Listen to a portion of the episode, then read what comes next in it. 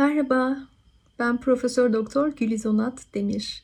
Uluslararası Kurul Sertifikalı Emzirme Danışmanı ve bir vakıf üniversitesinin ebelik bölüm başkanıyım.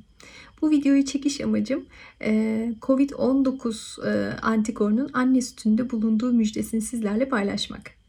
19 Ağustos 2020 tarihinde Hollandalı bir grup araştırmacı tarafından COVID-19 testi pozitif çıkan annelerin sütlerinde bu virüsün antikorunun bulunduğu açıklandı.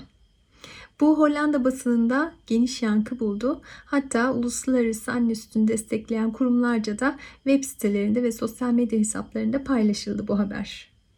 Ee, diğer yandan Dünya Sağlık Örgütü tabii ki e, temkinli bu konuda biraz daha çekimser davranıyor. Çünkü bu antikorların kişiyi e, ne kadar koruduğu, e, bedende ne kadar aktif e, olarak kalabildiği konusunda henüz bilgilerin netlik kazanmadığı konusunda e, uyarıyor.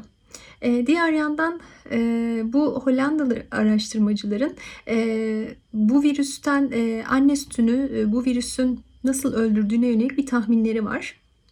Virüs bedene girince e, mukoza yüzeyine yapışıyor ve antikorlar burada e, virüs henüz hücre içine geçemeden onları parçacıklarına ayırıp e, yok ediyor e, görüşünü e, savunuyorlar ya da tahmin ediyorlar.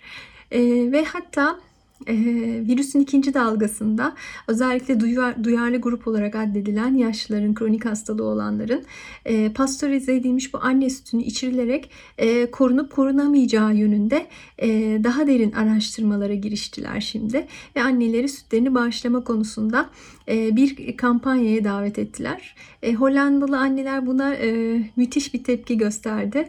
E, bin, bin e, annenin sütü hedeflenmişken yaklaşık 5000 üzerinde anne e, sütünü bağışladı. E, ve böylelikle e, pastörize edilen anne sütünün ki pastörizasyon sırasında antikorların canlı kaldığını biliyoruz.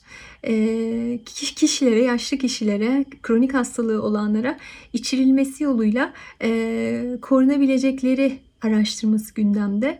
Ee, önümüzdeki günlerde hepimiz e, anne sütünün bu insanlığa e, şifa getiren e, gelişmesinde takip ediyor olacağız.